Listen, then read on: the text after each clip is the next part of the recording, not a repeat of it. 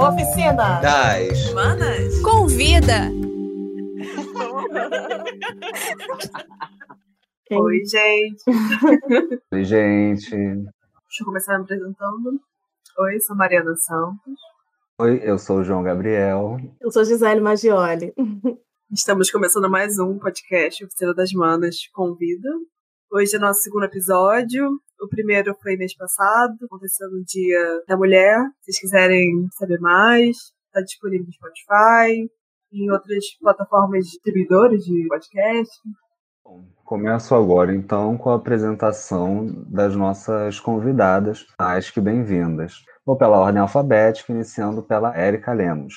Ela se coloca como educadora e pesquisadora. É bacharela em História da Arte pela Escola de Belas Artes da UFRJ, licenciada em Artes Visuais pela CEUCLA, Centro Universitário Claretiano. Integrou os grupos de pesquisa Espécie de Espaços pela Escola de Belas Artes da UFRJ, 2016 a 2018. Grupo de pesquisa Paulo Freire, Arte Contemporânea e Educação, Influências e Traduções, pela Escola de Artes Visuais do Parque Lage, 2019, e o Grupo de Pesquisa Educação Museal, Conceitos, História e Políticas, do Museu Histórico Nacional, em 2020. Atualmente é educadora no Galpão Bela Maré, pesquisadora no MAN Capacete e vice-coordenadora do projeto de extensão Formação de Mediadores Culturais em Exposições de Artes pela Escola de Belas Artes, UFRJ. Tem experiência na área de artes, ênfase em História, Crítica e Educação.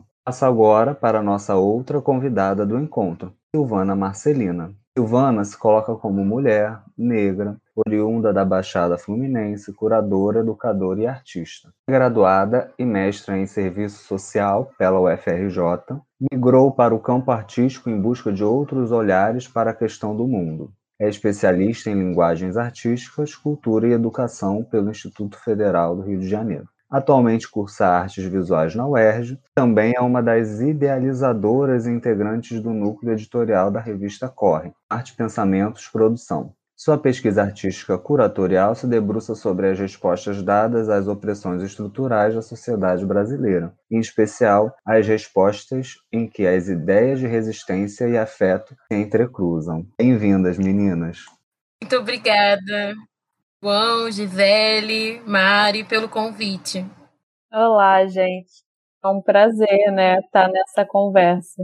A gente pensou em chamar vocês para esse episódio, tendo em vista uma temática que perpassa pela, pelas pesquisas, trabalhos de vocês, também trajetória acadêmica, enfim. É essa relação entre arte, educação, mediação, periferia, ou ainda culturas não hegemônicas, enfim. Essa relação é que, que nos chama a atenção para esse episódio. Acho que seria legal, assim, cada uma de vocês começar falando um pouco, né, antes da gente entrar em algumas questões mais específicas, sobre como se relacionam né, essas palavras que a gente escolheu para dar título para o encontro de hoje. Arte, mediação e negritude, tendo em vista aí as, essas experiências de vocês. Pode, a gente pode começar pela ordem alfabética, né, de novo. Érica.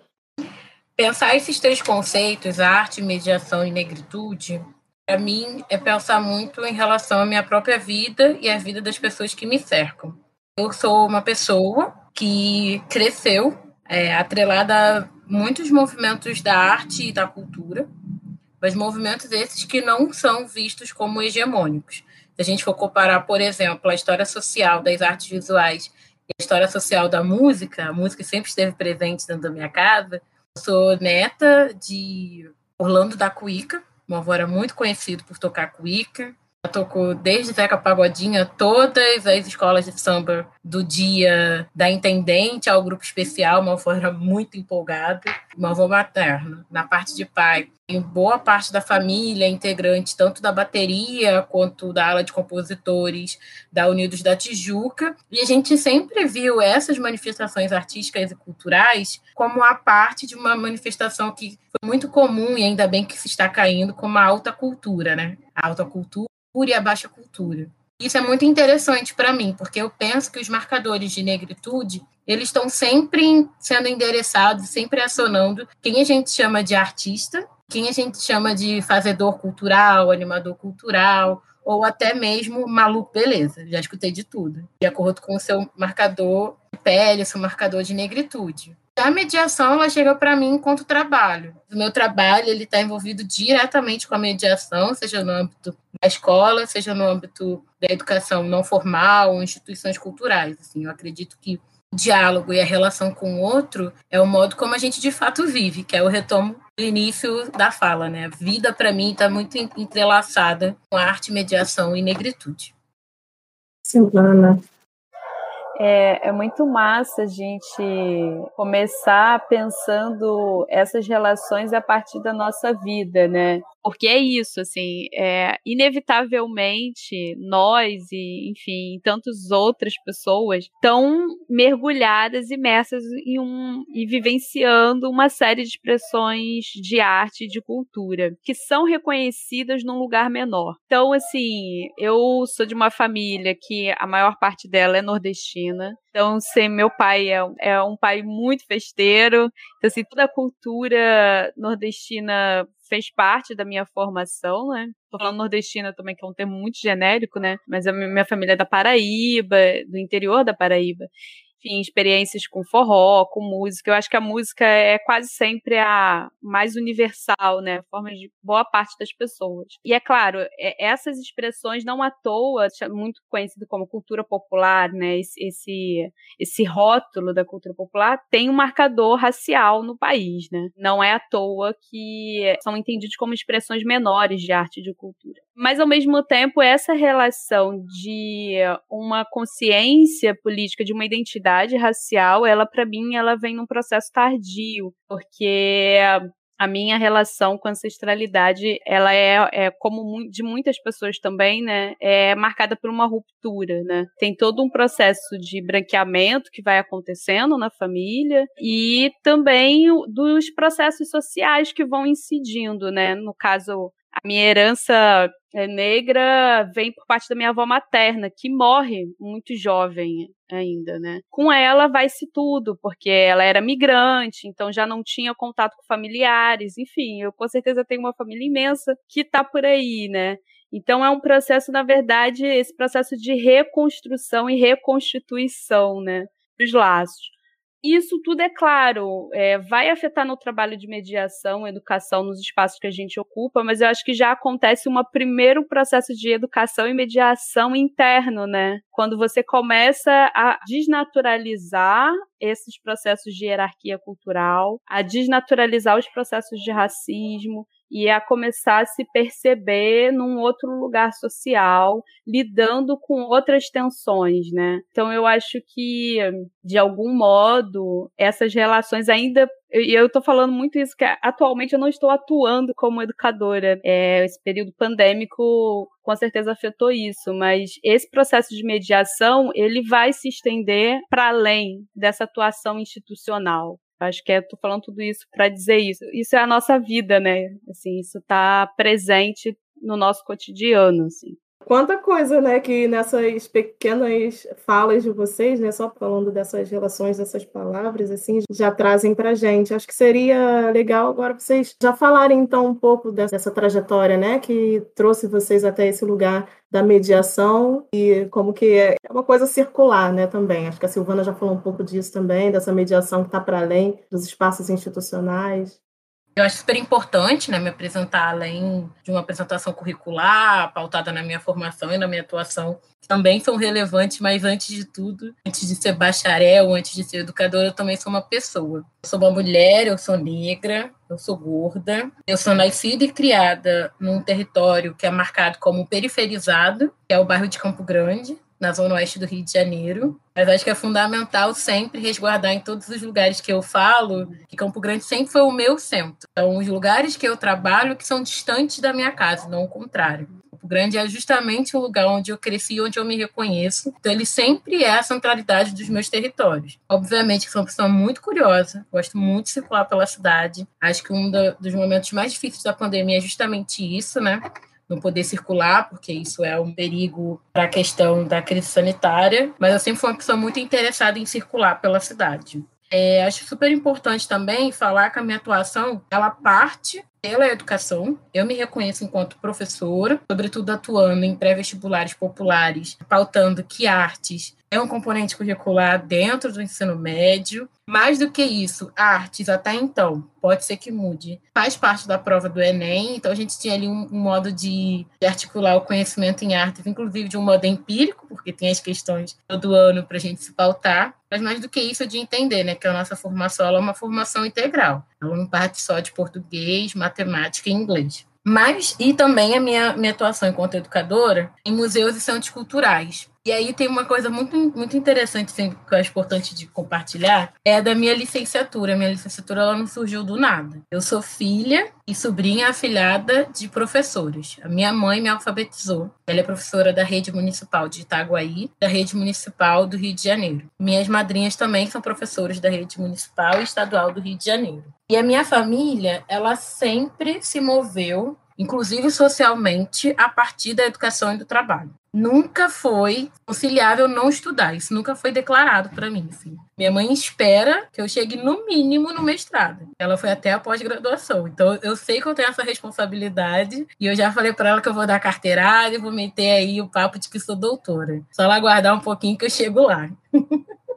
Mas isso é muito interessante porque, se por um lado a educação formal ela sempre foi pautada aqui em casa, é importante dizer que a minha relação com as artes visuais, com a cultura, a partir da institucionalidade, ela se dá pelo ato de matar a aula. Quando eu fui fazer o meu ensino médio técnico, eu estudei na FAETEC, era muito comum eu matar a aula para ir para o CCBB, para ir para a praia, para ir para festival de cinema, porque eu tinha começado a sair do bairro de Campo Grande, um bairro que tem muitas coisas, mas as manifestações culturais elas são é, em menor escala e também elas são tanto diluídas dentro da nossa programação. Eu tinha muito desejo de conhecer o mundo e naquele momento com essa política de gratuidade que a gente tem na maioria dos equipamentos aqui do Rio de Janeiro, essas programações culturais elas eram ótimas, porque eu podia para você beber, ter água, ter banheiro e assistir uma exposição, assistir um filme, participar do Animamundi de graça. Então isso para mim foi super importante quando eu era jovem. E aí, o, que eu acho que é determinante também para eu atuar na educação é a questão do diálogo, fazendo aqui muito diálogo a partir de Paulo Freire, né? Eu realmente acredito que é a partir do diálogo que a gente não só constitui as nossas ideias, mas também tem a oportunidade de ouvir novas ideias e conceber outras. Então, o diálogo, sobretudo o diálogo que acontece é, através da educação, eles são fundamentais para mim. Eu gosto muito de gente, Gosto muito da famosa aglomeração e para mim é de fato um prazer poder ministrar uma aula, escutar, falar, conversar, discordar, concordar, dissenso, contrassenso, isso para mim assim, é muito interessante. Gosto muito mais dessa questão da, da execução da fala, dos diálogos e das leituras de si e do mundo do que qualquer outra coisa.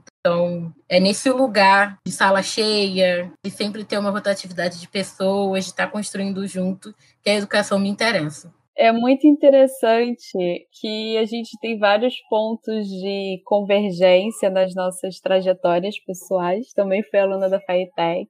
E, de algum modo, ser aluna da FAITEC também foi o que me pôs em contato com os espaços institucionais de arte, né? Mas comigo foi muito menos frequente do que com a experiência da Érica, né? Eu sou nascida e criada na Baixada Fluminense e eu estudei na FAITEC da Baixada Fluminense. Então a gente tem uma distância ali que era muito significativa, né? E que é, é interessante isso, porque também não é só uma distância do território em si, né, geográfica, existe uma distância simbólica das coisas. A FAETEC, né, para quem estiver ouvindo e for de fora do Rio, é um entra num processo seletivo, quase que um mini vestibular, para você acessar. Então, na minha escola, todos nós que estudávamos lá, de algum modo, éramos os melhores alunos das suas respectivas escolas, também éramos de bairros ou cidades próximas, né?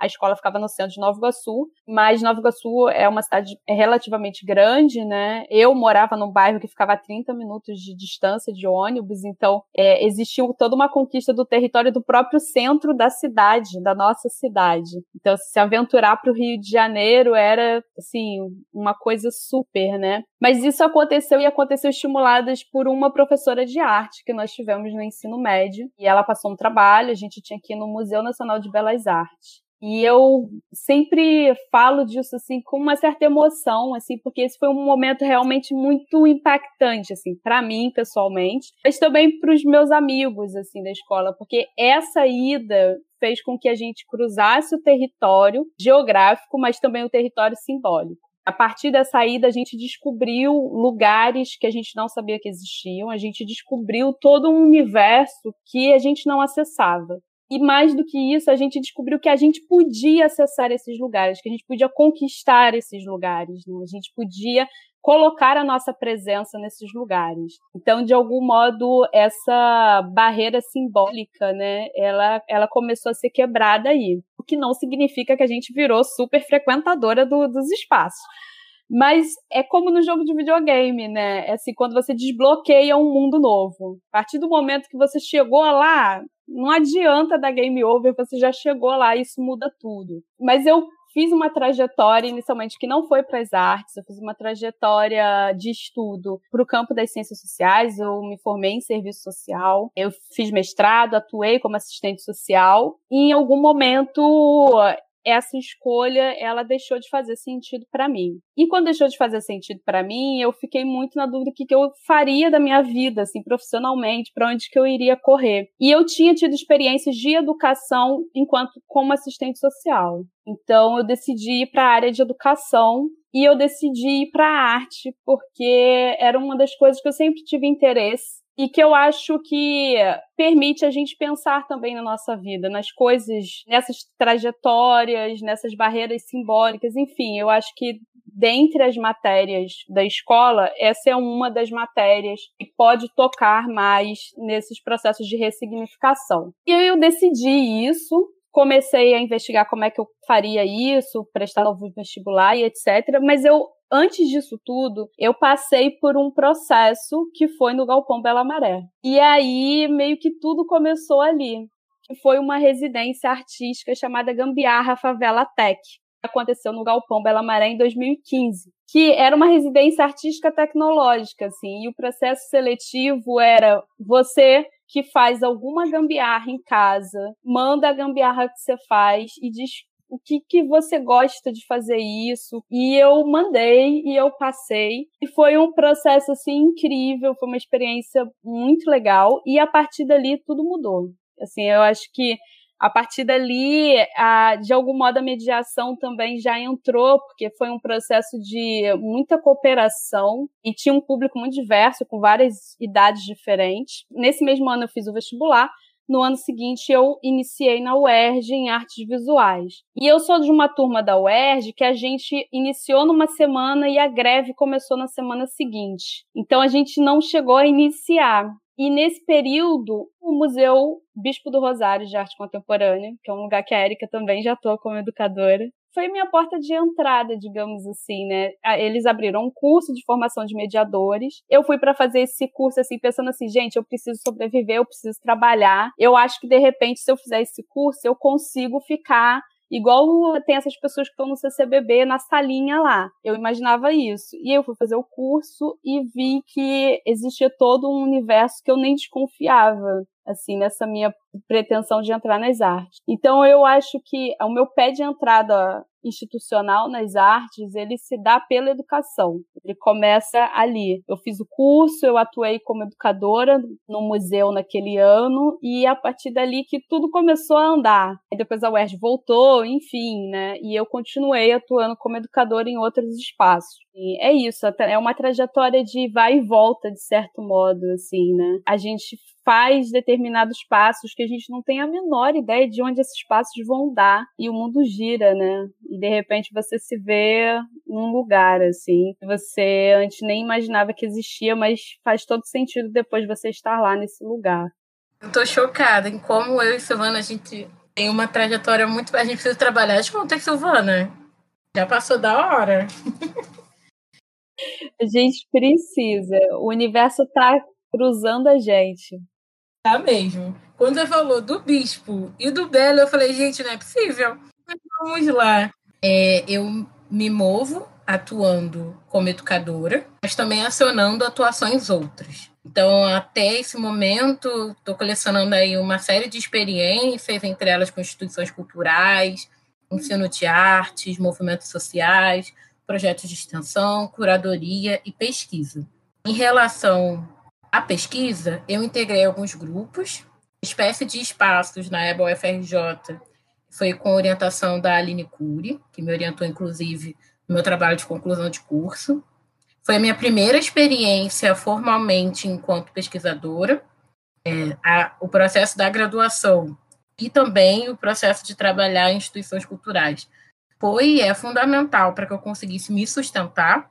Por mais que a graduação na UFRJ fosse pública, existe um custo para me locomover até aquele lugar, para me alimentar, para ter acesso aos livros, a tantas programações extracurriculares que impõem uma movimentação pela cidade. Então, eu sempre busquei formas de me sustentar. E, curiosamente, essas formas que eu encontrei de me sustentar no acaso e precisando desse recurso para me manter na universidade, são justamente as formas que eu me sustento ainda hoje, enquanto pesquisadora e educadora.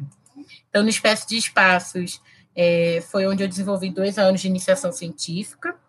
Eu me interessava, sobretudo, na relação entre arte e pessoas, arte e sujeitos, através da arte contemporânea. Então, aqui a gente também estava lidando com uma relação de mediação, mas uma relação de mediação entre obra e pessoas, não necessariamente perpassando a experiência com um programa educativo. Eu também fiz parte do grupo de pesquisa Paulo Freire Arte Contemporânea e Educação, Influências e Traduções, com a coordenação da Natália Nichols, da Maria Clara e da Gleice Leitor. Foi uma experiência super interessante e fundamental para a gente pensar Paulo Freire, não só com a sua perspectiva da pedagogia, mas da pedagogia atrelada à arte, né? O quanto que os círculos de cultura, pensar a palavra, o fazer, o trabalho como disparador de relações outras de entendimento de mundo, de si, do outro, desses conjuntos, foi bem interessante. Assim, eu super recomendo ficar em contato com Paulo Freire a partir de outras abordagens. Né? Ler Paulo Freire é sempre muito bom, e com essa abordagem a partir das artes também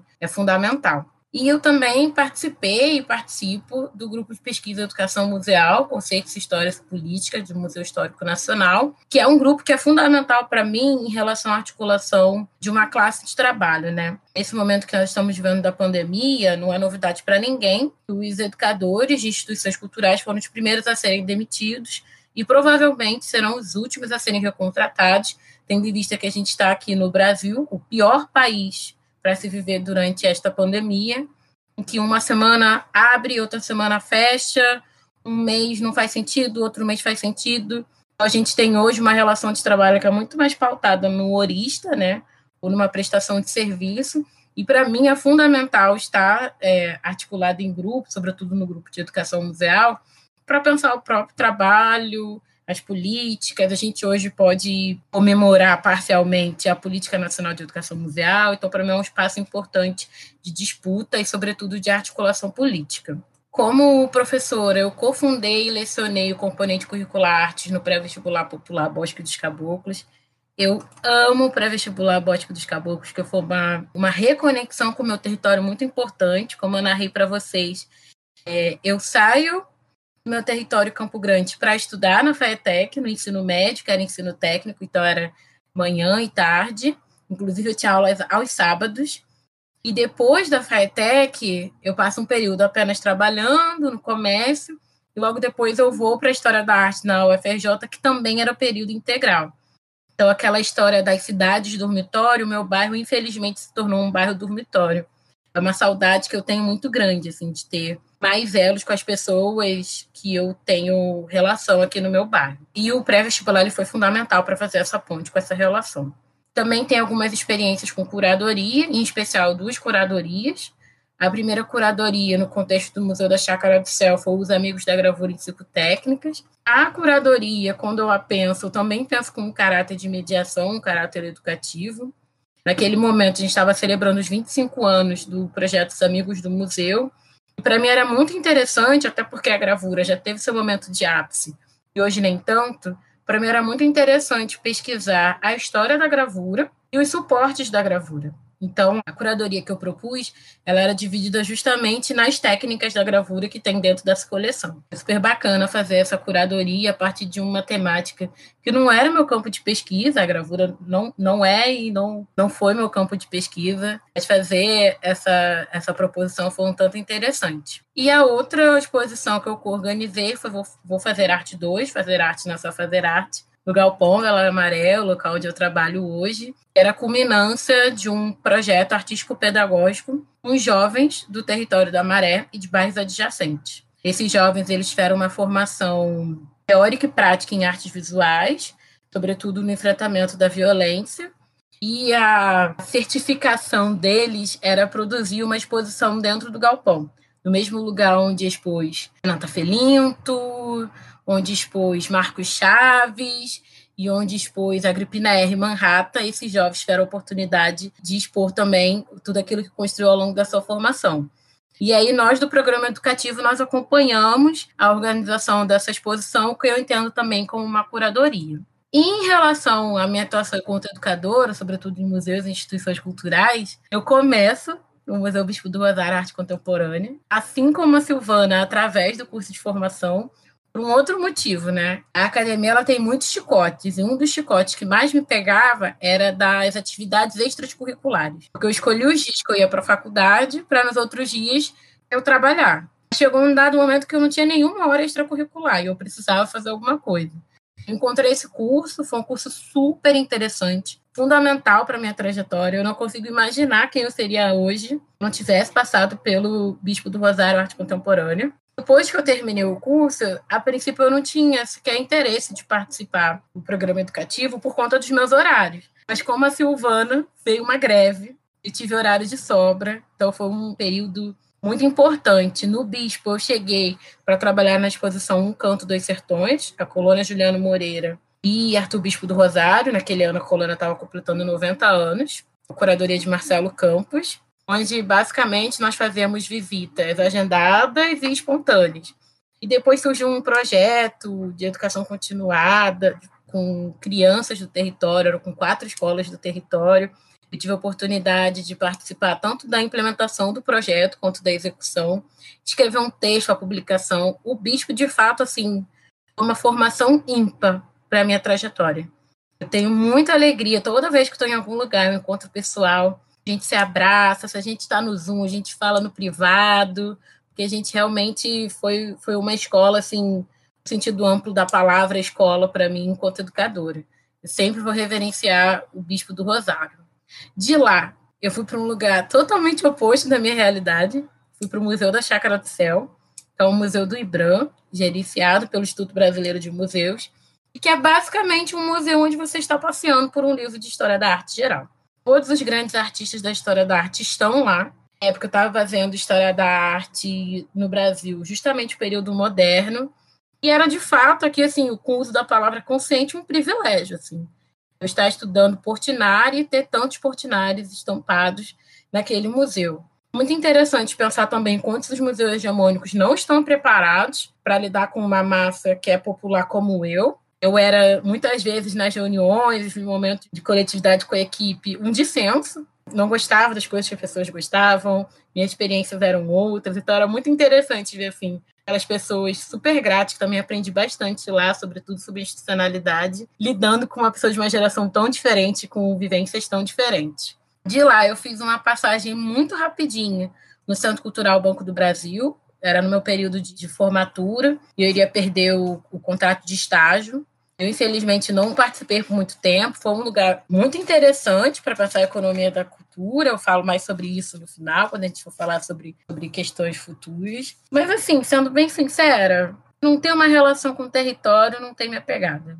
Um lugar que eu tenho muita alegria por ter sido, enquanto público de instituições, acolhida é muito importante que as instituições não cobrem ingresso para que as pessoas sintam à vontade para ir. Já tem as limitações do território, as limitações da roupa, as limitações de como você vai ir. E ainda se tiver o ingresso, mais difícil ainda a gente adentrar aquele território. E de lá eu me formei, não poderia ser mais estagiária, é muito comum dentro dos programas educativos.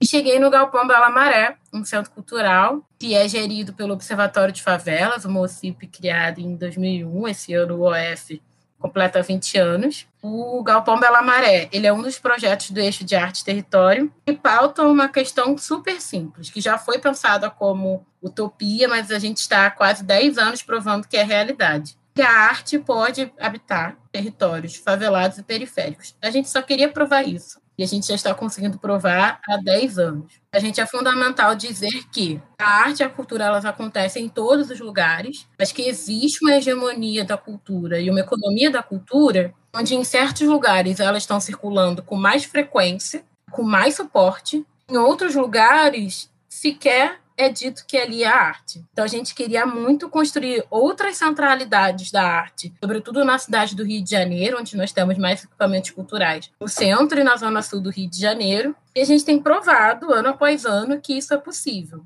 Nós temos exposições, nós temos programas de formação, nós temos um programa educativo já surge na criação da instituição.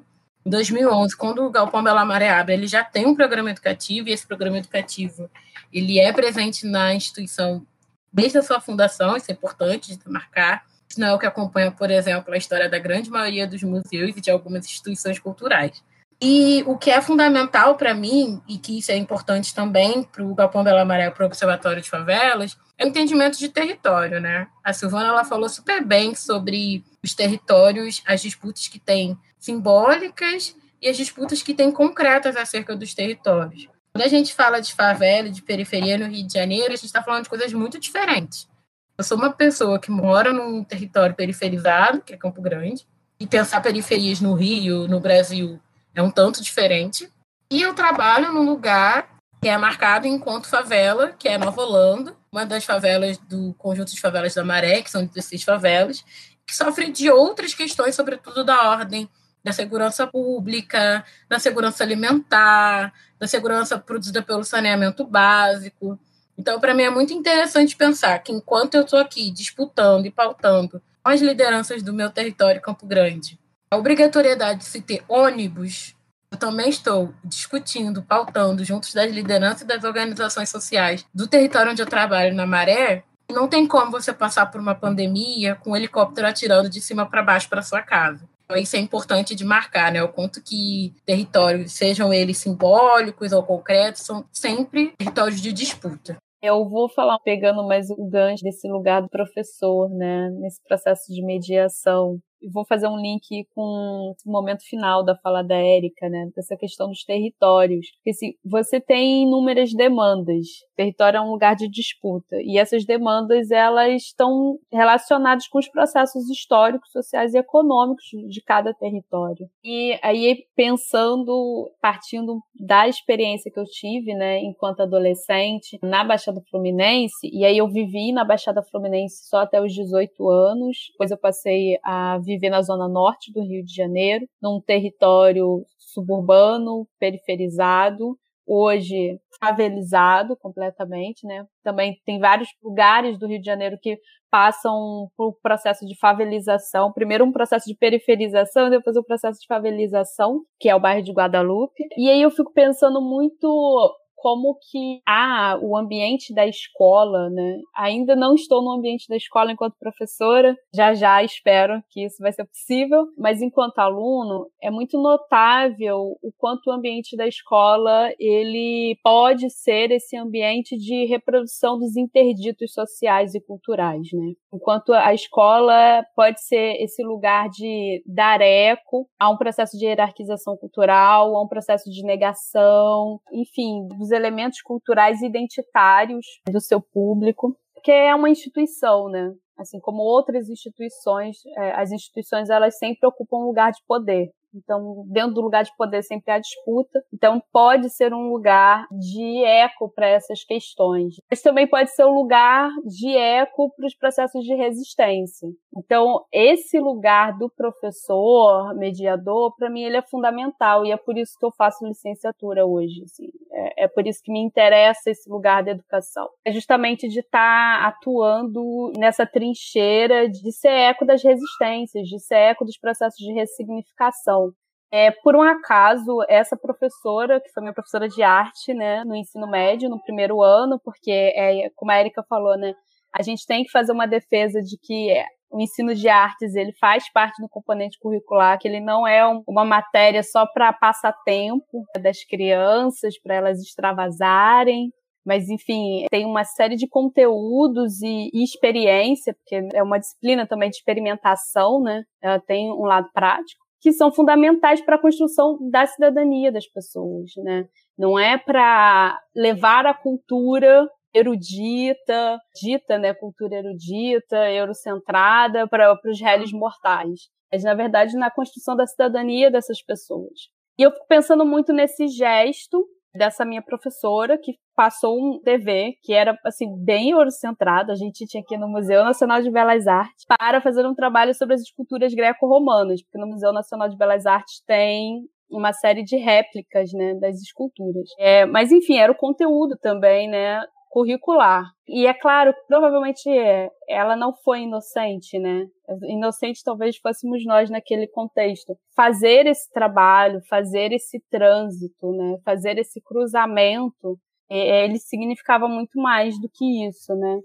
Significava muito mais do que a gente estar tá lá só para ver mármore. Essa é uma experiência que, como eu falei, me marcou muito. Eu escrevi um texto e faz parte de uma ação artística do artista Jandir Júnior, que é uma revista. Está disponível online, é, tem textos de várias pessoas, e quando eu elaborei esse texto para esse projeto, eu cacei essa professora e eu enviei para ela e, e, falei da ação e enviei o texto para ela. E foi muito legal a gente poder dialogar e, sobretudo, poder dialogar também agora nesse lugar que eu tô de quase colega, porque é um pouco sobre isso, né? Assim, o professor tem um papel fundamental Pensando nas experiências institucionais, né, de mediação, é importante também perceber o, o professor ou professora, né, como parte também desses processos, assim. É essa questão de possivelmente esse profissional dar eco aos interditos, reforçar determinadas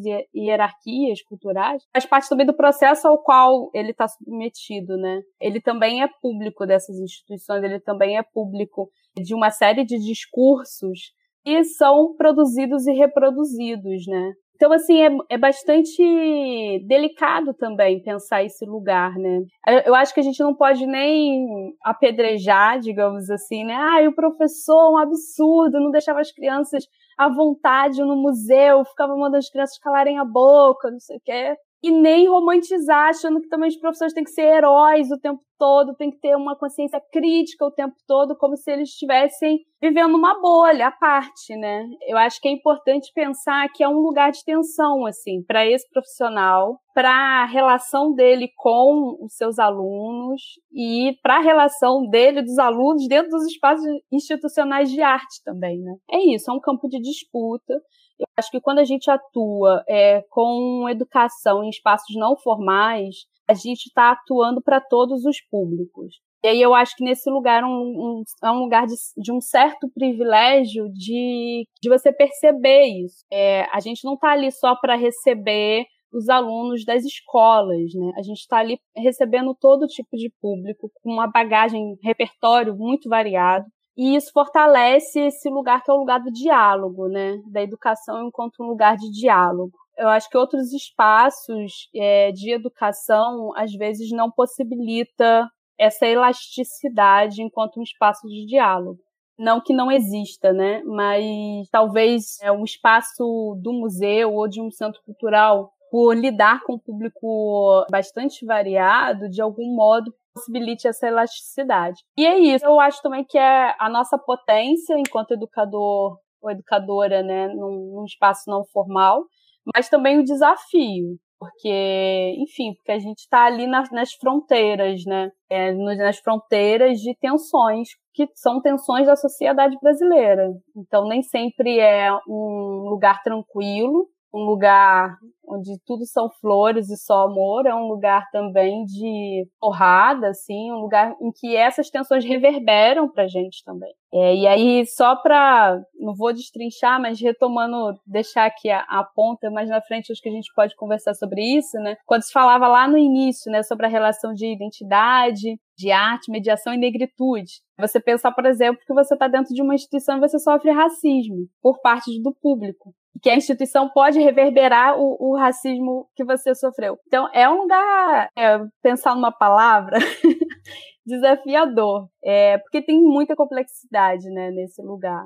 Eu queria fazer um comentário que, assim, desde o início da conversa até agora, tem uma coisa que está aparecendo constantemente, que de certa forma é uma coisa que me chama atenção porque parece estar tudo muito conectado, muito ligado. Aí tem esse movimento, um movimento circular, cíclico. Essa ideia do professor como um mediador, quer dizer, vocês trazendo esses exemplos de exercícios feitos no tempo de escola ou de vivências nesses espaços, que não necessariamente enquanto exercícios de aula, enfim. E aí, no caso, esse professor como mediador, quer dizer, mediador dessa realidade que está para além da escola e para além, no nosso caso, do nosso recorte, além da, da realidade daqueles jovens na escola, de culturas não hegemônicas. Então, esse professor como um mediador, a importância desse professor nessa figura de mediação com essa realidade, levando esses alunos, incentivando, levando, enfim, essa coisa da, das aulas passeio, enfim. E chegando nesses ambientes, a importância de ter o profissional ainda mais capacitado, especializado, com todo cuidado para fazer também essa mediação num segundo momento, conjuntamente ali com o professor, enfim. E aí esse, esse fio assim que fica passando a nossa conversa, eu acho assim principal. E aí depois também foi falado aí do curador enquanto também um mediador. Quer dizer, como que ele vai apresentar esse mundo para o outro. É, gente, desculpa, não sei se vocês estão ouvindo o cachorro, mas o cachorro estava latindo aqui.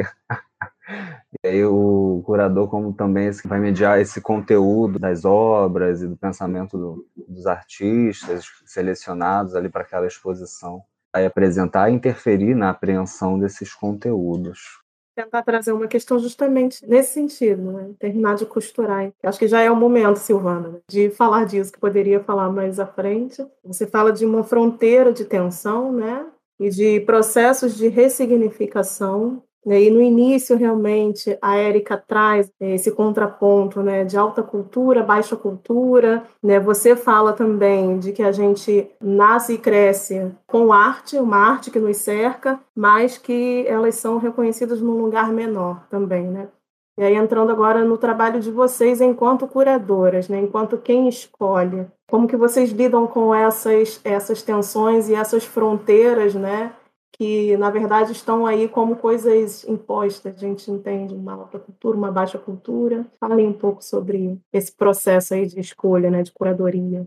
E aí acho que vocês podem até apresentando mesmo, né, esse, essa trajetória aí de trabalho de vocês também com a curadoria. Então, eu começo nas artes, então, como eu falei, pela educação, né? E essa vivência de educação em espaços não formais, em espaços de arte, ela vai dando consistência para um processo de criação de narrativas, né? de leitura e de produção de narrativas.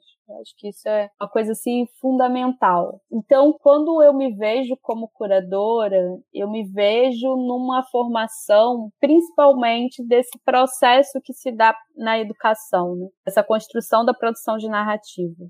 E aí de pensar exatamente assim, que narrativas vão ser construídas, que autores e autoras a gente vai estar tá convocando para a construção dessa narrativa, né? quem serão as pessoas que vão estar, né, é, pensando em exposição, né, os artistas, as artistas, os espaços também, né, e de certo modo eu começo com o processo de curadoria tentando dar vazão para questões internas mesmo, né, eu me coloco dentro de parte de uma geração de artistas, historiadores da arte, educadores de arte no Rio de Janeiro, que está tensionando todas essas construções tradicionais e clássicas é, do mundo da arte, de hierarquização, porque temos um dado comum, assim, nós somos todos oriundos de territórios ou periferizados ou favelizados, de repertórios contra-hegemônicos, e nos interessa disputar esses lugares, porque a gente sabe exatamente o peso que essas construções tradicionais, discursivas, têm e reverberam para as classes sociais mais empobrecidas. Então, acho que esse é o primeiro ponto assim de partida. E aí também não me estranha muito que o processo é, de curadoria, de algum modo, esteja articulado com o processo de educação. Né? Aí eu vou contar uma historinha uma historinha bem bobinha que eu acho que pode elucidar. Eu passei por três processos de curadoria realizados eu tinha um quarto que iria sair no ano passado, que a pandemia suspendeu, né? Nesses três processos, um eu fiz em parceria, através de um edital. O outro eu fiz como conclusão de um curso de curadoria da Escola Sem Sítio. E o terceiro eu fiz solo.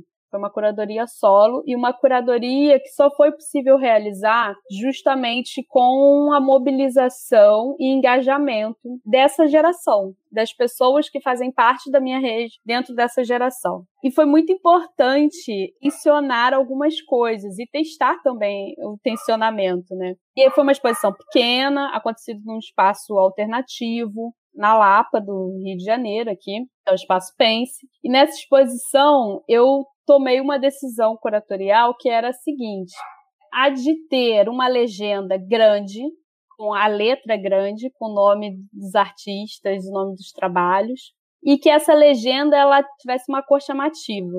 A, a exposição tinha uma identidade visual na cor amarela, era uma exposição que se chamou O Grito, e era uma exposição com um caráter político bem acentuado. Assim. Era uma exposição trazendo é, disputas discursivas sobre a ideia de independência, sobre a ideia de um país apaziguador, né, pacificador. E eu, a decisão curatorial foi de botar as legendas em amarelo, na mesma cor da identidade visual da exposição. Por que eu tomei essa decisão? Porque normalmente no espaço de arte, aquela ideia do cubo branco, né? É, quem já teve a oportunidade de entrar numa galeria, a ideia às vezes é que a legenda ela quase desapareça.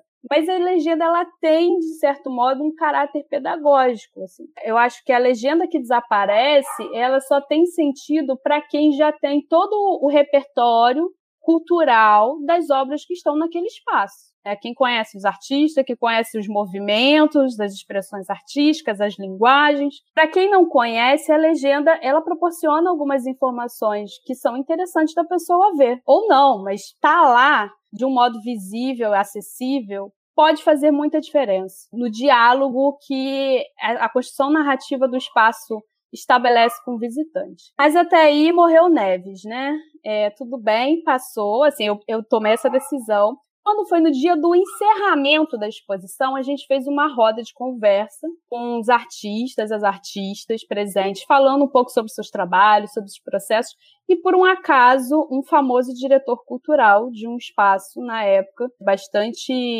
reconhecido aqui no Rio de Janeiro, foi até a exposição e assistiu à programação de encerramento.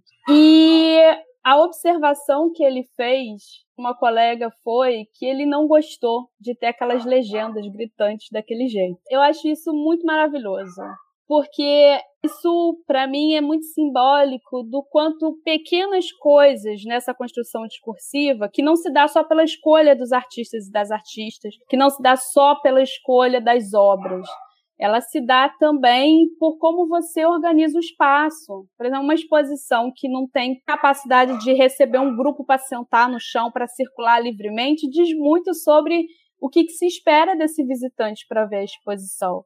Então, tudo conta nessa construção da curadoria, sabe? E eu acho que é isso, assim, tem um propósito. O campo da curadoria é mais um campo de disputa, é um campo de poder, é um campo discursivo muito forte, muito significativo. Eu acho que para nós que estamos vindo desse lugar, né, e querendo tensionar essas questões tradicionais, querendo tensionar esses processos de hierarquização cultural, a gente tem que estar tá muito atento quando a gente começa a construir as narrativas. E eu acho que é muito importante também que essa construção ela seja coletiva de certo modo, sabe? Que ela esteja em diálogo com, com as pessoas envolvidas, assim. Que a gente não repita o gesto que as instituições já realizam, que é um gesto hierarquizado. Eu acho que isso é algo assim também fundamental dentro desses processos, né? Ai, cara, eu acho que é isso. Eu acho que essa história ela é muito ela é muito simbólica, acho que ela já dá conta de muita coisa, assim, né? Enquanto curadora, minha preocupação sempre é essa, assim. Não quer dizer que eu vou ser bem-sucedida todas as vezes, mas eu acho que é importante a gente ter atenção, né? Para como a gente está tecendo essa narrativa, como que a gente está criando o discurso. E é muito fácil, assim, de fato, a gente repetir os gestos que já estão institucionalizados. São muitas vezes gestos excludentes, né, gestos que, que negam determinados corpos, determinadas pessoas, determinadas experiências. Eu acho que a curadoria, nesse sentido, ela é muito menos relacionada a um conteúdo específico de história da arte e muito mais relacionada a um posicionamento político da história da arte, né, que se concretiza nas instituições, nos lugares né, do sistema de arte, nas escolhas do sistema de arte. Muito obrigada, Silvana. Me mobilizou bastante suas reflexões. Bem tocada. Eu queria, antes de falar de curadoria, de falar um pouco sobre mediação e a minha relação com os conceitos. Por quê? Mediação um dos conceitos que eu articulei no meu trabalho de conclusão de curso, na graduação de História da Arte lá pela UFRJ. E naquele momento eu estava me dedicando a pensar a mediação cultural, sobretudo com toda a bibliografia que existia até 2018, que a gente tem produzido agora, nesse momento então pandêmico, né? É muito texto, é muita live, é muito podcast, então eu de fato não tenho acompanhado com tanta efervescência o conceito da mediação cultural. Mas naquele período eu estava muito mais interessada em entender as disputas e as dinâmicas que se davam nas instituições culturais.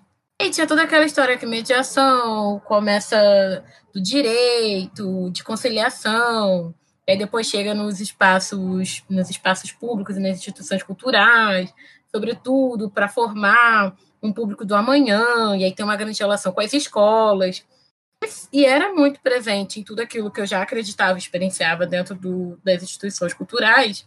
Mas, quando eu fui para a licenciatura e estudar mediação, mais uma vez, é super interessante perceber como que a escola estava articulando a questão da mediação.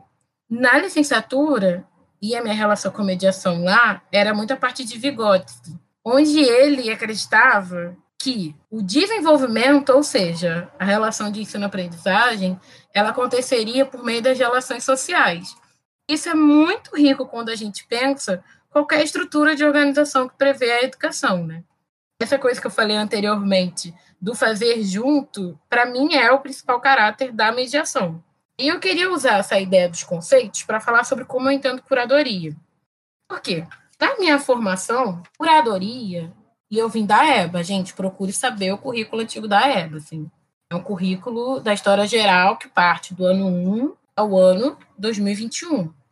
A ideia de curadoria, ela é, sim, muito articulada com uma curadoria hegemônica. Tanto que a gente teve a oportunidade de conhecer curadorias de grandes museus, conhecer curadorias de galerias, e eu, infelizmente, não tive a oportunidade, dentro da, da EBA UFRJ, conhecer um espaço tão potente como, como o Pense, cheguei a, a, participar por outras vias das minhas redes de afeto. E aí, depois de toda aquela daquele primeiro momento da curadoria lá, eu particularmente preciso falar aqui sobre uma, uma cultura de silenciamento, uma cultura também, digamos que de uma aprovação, né? Eu comecei a entender que para ser curador não precisa ter necessariamente uma formação específica, o que é ótimo. Mas se eu também não tinha essa formação, não me sentia dentro dessa, desse lugar de curadora.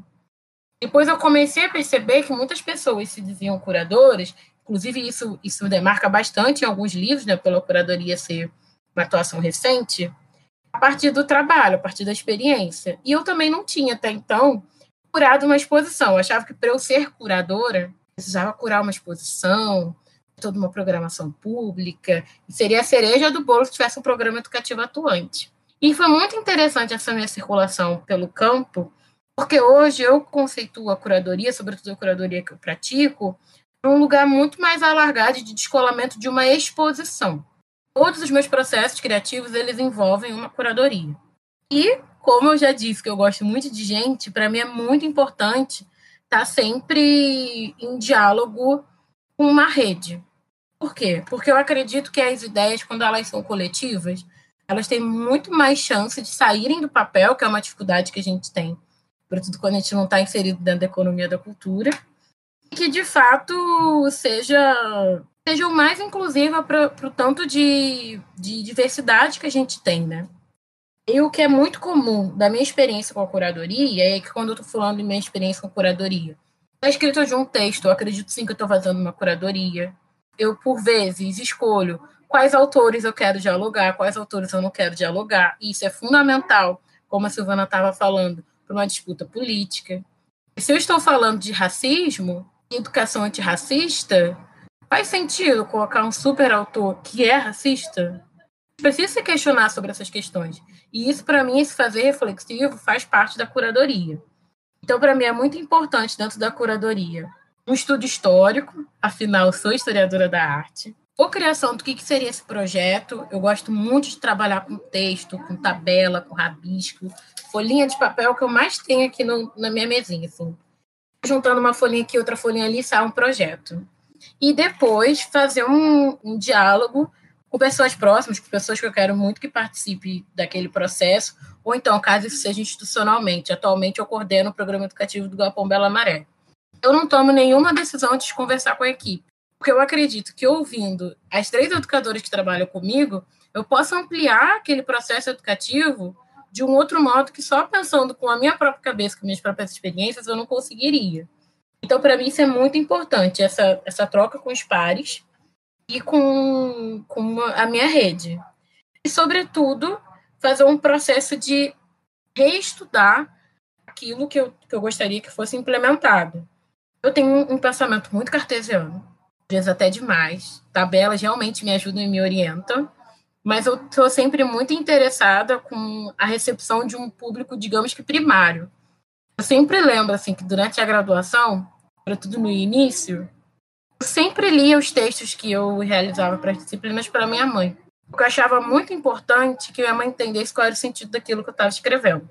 E isso é uma experiência que eu faço até hoje. Se a gente está construindo uma atividade educativa dentro do programa educativo do Galpão Bela Maré, para mim é fundamental conversar com as educadoras do programa para a gente compreender se aquilo faz sentido enquanto pessoas com questões e atitudes que a gente quer pautar dentro daquela experiência e, sobretudo, institucionalmente, porque eu respondo a uma instituição. Isso não é diferente quando eu participo de projetos de publicação, de projetos é, de fala, comunicação oral. Eu realmente gosto muito do fazer junto. Acredito muito nessa potência do quanto que as nossas ideias se alargam quando a gente está em contato com outras pessoas. Eu pensei numa coisa aqui enquanto a Erika estava falando, que eu acho que é legal de comentar, né? E nesse lugar de educadores de museus ou centros de arte, de algum modo, inclusive, espera-se do educador ou da educadora que realize uma curadoria oficiosa, que tape os buracos da curadoria oficial ou os pontos problemáticos da curadoria oficial. E aí isso é muito interessante, porque e dentro do sistema de arte, o nosso lugar da educação é sempre um lugar rebaixado, né? Sobretudo quando você coloca é curador, artista, sei lá mais quem, mais quem, mais quem, museólogos, lá embaixo, geralmente estão os educadores e educadoras, né? Mas, ao mesmo tempo, no, na nossa prática é, profissional, é, de algum modo isso está tá imbuído e, e, tem essa demanda assim, real para a gente, né? a gente faça uma curadoria com os grupos, faça uma curadoria oficiosa da exposição para cobrir determinados equívocos ou erros ou buracos que ficaram da curadoria oficial. Mas se você se diz um educador curador, uma educadora curadora, isso é, é, motivo de piada, né? É motivo de piada, porque a gente está sempre sendo rebaixado, como se a educação, como se esse lugar da criação da narrativa dentro do espaço institucional de arte estivesse ligado apenas e unicamente a, a, a, figura, primeiro a figura do curador, né? Que geralmente é um homem. E depois a equipe de pesquisa que vai dar suporte ali para a curadoria, mas não para outros setores, como o setor da educação. Nossa, Silvana, eu queria muito, muito comentar isso que você botou agora, que é fundamental, né? Tem um texto, sabe aqueles textos que te pegam assim em um lugar você sempre rememora, né? Tem um texto sobre discurso e narrativa pela Carmen Morte, uma pesquisadora europeia, que é muito interessante. Ela faz um mapeamento desses discursos que acontecem nas instituições, né? E as instituições que a Silvana está falando, pasmem, são as que ainda são gostosas de trabalhar, né? Porque tem aquela instituição, o discurso que se espera do programa educativo, seja o afirmativo, isso segundo a Carmen Morte, ou seja, que você fale exatamente o que o curador falou. Tem os discursos reprodutivos, que é quando você está educando um, um, público do amanhã, os escolares. Então, muitas vezes, a gente. Eu sempre brinco, né? Assim, que, tipo, gente, criança precisa ser infantilizada, a infância não precisa ser infantilizada. Então, sempre tem uma, uma ideia de que essas atividades são mais atividades, assim, mais fáceis, preliminares, para quem sabe ela se torne um público afirmativo dos museus. E quando o caldo engrossa, são os discursos desconstrutivo e transformador, e é uma ambiguidade muito grande, né? O desconstrutivo me parece que é muito desse lugar que a Silvana está falando, né? Se espera que, que você identifique dentro daquela afirmação da curadoria tudo que está de errado, que você repense o próprio estatuto da instituição cultural e da exposição. Só que sempre tem limites muito invisíveis, né, Silvana? Até aqui você pode migrar. Só aquela linhazinha.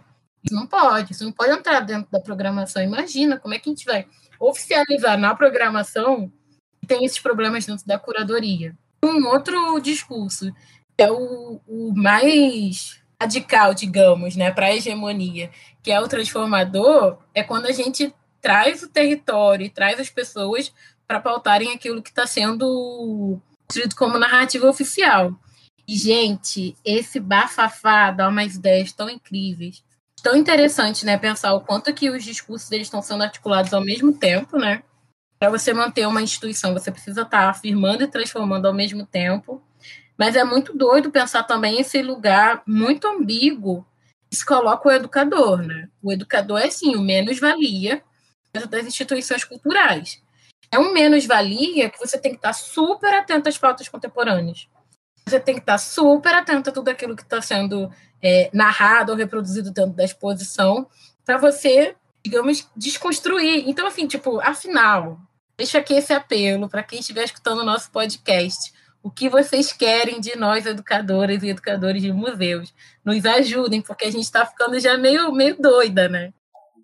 E é interessante, né? É, só para pontuar também, assim, o quanto essa relação entre curadoria e educação ela tem tanta reverberação assim de tensionamento no campo institucional e enfim tem toda uma literatura para poder afirmar o que vai se chamar de curadoria pedagógica né é justamente todo um processo né, de, de defesa para que se reconheça que o lugar da educação é também um lugar de curadoria, né?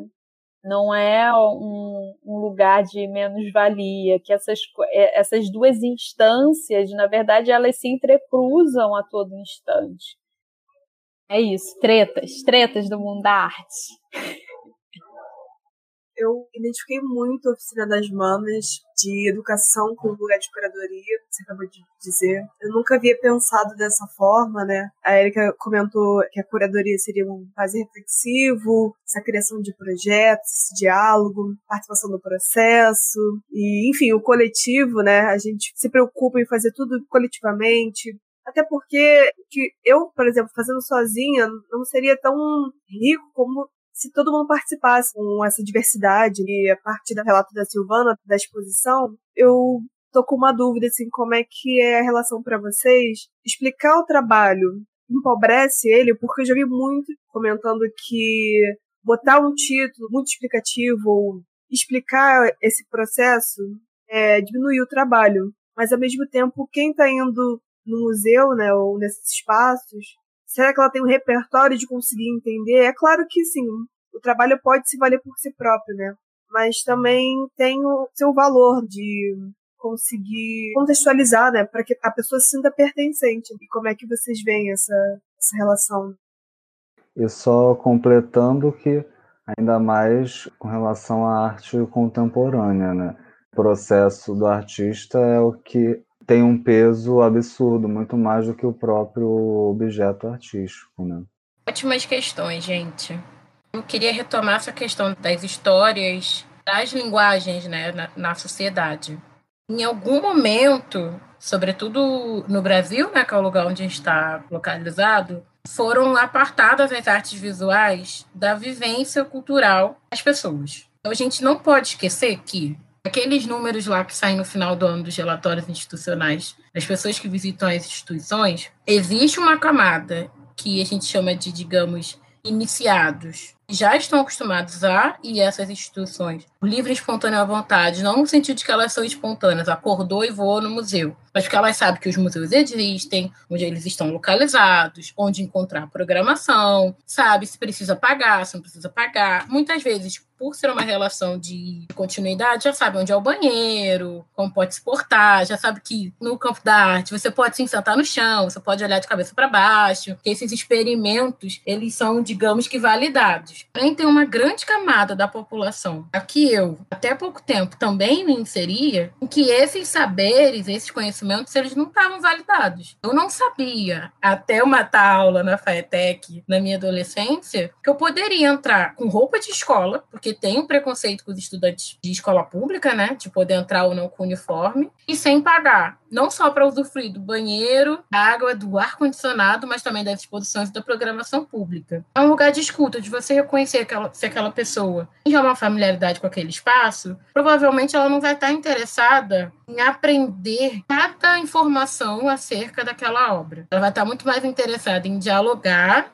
que aprender, digamos assim. Mas vão ter pessoas, sobretudo se forem experiências iniciais, que vão sim se sentir mais à vontade de você explicar como que se constitui uma legenda, o que é o suporte, o que, que é a técnica. E isso, para mim, eu acho que é um lugar assim, muito natural de você deixar com que esses públicos se sintam à vontade nas instituições. Pode ser que a partir desse sentir à vontade, nesse primeiro contato de, digamos, entre muitas aspas, pessoal, aprendizagem, a próxima vez ele já se sinta mais autônomo para visitar a exposição e construir outros diálogos a partir dela. Eu acho que é, de fato, um processo de escuta. Muitas vezes, quando eu estou fazendo visita mediada, eu já chego, óbvio, com um roteirinho, né? Hum, aquela exposição ali que eu gosto, aquele artista que eu acho um gato, vamos passar por ali. Mas a partir desse processo de escuta, que eu vou construindo outros percursos e sugerindo também que as pessoas, através de uma visão, digamos assim, rápida e ampla da exposição, constituam seus próprios percursos, ou encorajando elas que se sintam à vontade naquele espaço. Eu acho que a questão do acolhimento, do entendimento que aquele espaço é um espaço mútuo, pode ir a pessoa com grana e a pessoa sem grana, pode ir o branco, pode ir o preto, pode ir a criança, pode ir idoso. Acho que isso é muito rico. Que é esse o processo principal de aprendizagem, não necessariamente as obras, mas que aquele espaço é um espaço que também te constitui, que é do seu direito estar circulando por ali. E aí, depois que a pessoa toma para si essas questões, nossa, é recorrente. Volta com namorado, volta com família, volta com avó. É um processo assim muito, muito bonito de acompanhar a relação das pessoas com as instituições culturais. Eu gosto bastante de acompanhar e de me reconhecer nesse público que diz tanto respeito sobre a minha história. Eu acho que a Érica falou numa palavra que é a palavra-chave para responder essa questão, que é a autonomia. Essa discussão um pouco sobre explicar demais o trabalho empobrece o trabalho ou empobrece a leitura da obra, eu sempre fico meio assim de cabelo arrepiado, sabe? Isso pode vir de muitos lugares, esse discurso. Esse discurso pode vir de lugares inocentes, mas pode vir de uma reivindicação assim legítima de, peraí, deixa eu primeiro fazer a minha leitura, depois vem essas outras informações e eu posso ter o direito de não querer essas informações também. Mas também vem de um lugar também de um discurso de um certo purismo, sabe? De como se frui a obra de arte, que é um discurso recorrente. Eu não sei se é hegemônico, mas é bastante recorrente, inclusive a partir de alguns atores sociais dentro do sistema de arte. Iniciando uma mediação com crianças de seis anos de idade, eu fui interrompida por um diretor cultural da instituição que eu estava trabalhando, ele pediu a palavra para falar um pouco com aquele grupo que eu estava acabando de receber, fazendo acolhimento e tal. E ele questionou as crianças de o que, que elas achavam que tinham no museu. Até aí, ok. Aí depois que as crianças falaram, ele começou a explicar que aquele museu era um museu de arte e se elas sabiam como que se apreciava a obra de arte, porque existia uma forma de se apreciar a obra de arte. Eram crianças de seis anos, né? Então, vocês, assim, quem já teve a oportunidade de lidar com crianças de seis anos, assim, elas estão fazendo o que elas querem. Assim. Vai ter gente que vai estar tá ali com você, vai ter gente que vai estar tá olhando o céu, vai ter gente que vai estar tá interessado em estar com seu lanche. São crianças, né? E aí, o discurso dele foi que essa forma de apreciar a arte é com você ouvindo o que a obra tem a te dizer. E para você ouvir o que a obra tem a te dizer, você tem que ficar calado, em silêncio, parado na frente da obra que aí você escuta o que a obra tem a te dizer. Então, essa questão, ela pode vir de lugares muito conservadores, né? Primeiro de não validar as múltiplas experiências de leitura e de processo de vivência e fruição com uma obra de arte. De não validar como que essa experiência de leitura e de fruição pode vir corporalmente, comportamentalmente, né? De achar que existe um comportamento que é válido e todos os outros comportamentos são desviantes e, portanto, devem ser combatidos. Não é também por acaso que muitas vezes, quando você, enquanto educador educadora, está num espaço de galeria, às vezes você é chamado, convocado para controlar determinados públicos que estão ali. Então, é bastante tenso isso, né? Quando às vezes tem públicos que se sentem muito à vontade, inclusive, para interferir no seu trabalho de educação. Você está com um grupo, o grupo está se expressando, você está num mega debate com o um grupo, e o visitante fazer. Isso aqui não é carnaval. Eu já passei por essa experiência, assim. Infelizmente não foi só eu, assim, tipo, isso não é exclusividade, né? Não é uma coisa rara, não. Então, esse, esse discurso, esse discurso pode vir de muitos lugares e pode fortalecer um lugar muito conservador, sabe? Eu acho que um outro elemento para pensar é que a leitura que a gente faz do mundo, de uma obra de arte, de uma situação, de uma experiência, seja ela qual for, ela vai ser sempre assentada no repertório que você já tem de vida, daquilo que você já passou, daquilo que você já leu, daquilo que você sabe sobre o mundo. Assim, se eu nunca vi fogo na minha frente eu vejo fogo pela primeira vez, a minha tendência é tentar compreender esse fenômeno que está na minha frente a partir de alguma coisa que eu já vivenciei que possa ser parecido ou não. Alguém pode chegar e me dizer: Isso é fogo. E o fogo ele acontece quando o gás carbônico encontra o oxigênio, sei lá o que, e vira um processo de combustão. Mas se eu achei que aquele fogo ele se parece com uma luz brilhante igual a estrela, por mais que eu compreenda como o fogo é feito, como o fogo se forma, isso não necessariamente destrói a minha primeira leitura. Elas podem coexistir. Eu acho que essa é uma outra palavra fundamental, coexistência. É, então, quando eu penso num dispositivo como uma legenda, seja a legenda mais tradicional, né, que a gente conhece, que vem nome do autor, nome da obra, ano, técnica, materiais, dimensões do trabalho, seja uma legenda que a gente chama de legenda expandida, que vem com como foi o processo, ou, de, é, ou qual foi o contexto em que aquele trabalho surgiu, eu acho que é fundamental pensar que aquilo é um dispositivo que pode contribuir ou não. Não necessariamente para a leitura ou processo de fruição do visitante com a obra, mas para o seu processo de autonomia dentro daquele espaço, dentro da instituição, dentro de como ele decide ver, assim, de como ele pode escolher. E também pode fazer processos curatoriais. Ele vai escolher, não necessariamente ele vai seguir o trajeto que o curador decidiu. Ele pode, por exemplo, escolher ver pelos anos. Pode ser que a exposição não esteja cronológica, mas ele queira ver cronologicamente. E ele só vai poder fazer essa escolha se tiver um dispositivo ali que diz qual é o ano. Estou falando tudo isso para dizer assim, essas informações da legenda, elas podem não fornecer nada de útil para o visitante, se assim não interessar. Mas se interessar, pode ser que forneça alguma coisa de útil. Acho que essa ideia da, da autonomia é que é fundamental. Quando você tem uma ausência de uma ferramenta, é muito difícil você criar autonomia, porque você está trabalhando com interdito. Para aquele público, você já, de princípio, interdita para ele a possibilidade de usar a ferramenta. Né? E aí é pensar também, assim, que é mais uma vez retorna, né? Para quem isso interessa. É, eu lembro que o, o, Museu de Arte do Rio teve uma exposição que se chamava Dentro, e era uma exposição num, num, numa galeria e não tinha legenda ao lado das obras. A legenda ela ficava no final da sala e não era nenhum um lugar de saída, era só um canto e ali tinha uma única legenda grande com um mapinha né, dos quadros e a legenda técnica é, respectiva e como tinha reclamação assim do público, né, de, de não identificar. Às vezes o público vê uma obra e fica curioso para saber do que, que é feito aquilo, sabe? Às vezes é uma questão de curiosidade. E ao mesmo tempo tinha público que entrava e falava: "Ah, esse trabalho é do Voltércio, né? O trabalho aqui é da fulana". Entende? Então assim, com quem que um, um espaço expositivo como esse dialoga? Provavelmente vai dialogar mais com alguém que já tem um certo repertório, né? Então, essa discussão do explica a obra demais e atrapalha a leitura, atrapalha a fruição, eu sempre fico um pouco assim angustiada, porque é, é de algum modo também subestimar ou não validar as possibilidades de leitura que fogem à intenção do artista. E quando você produz a obra, filha, está no mundo.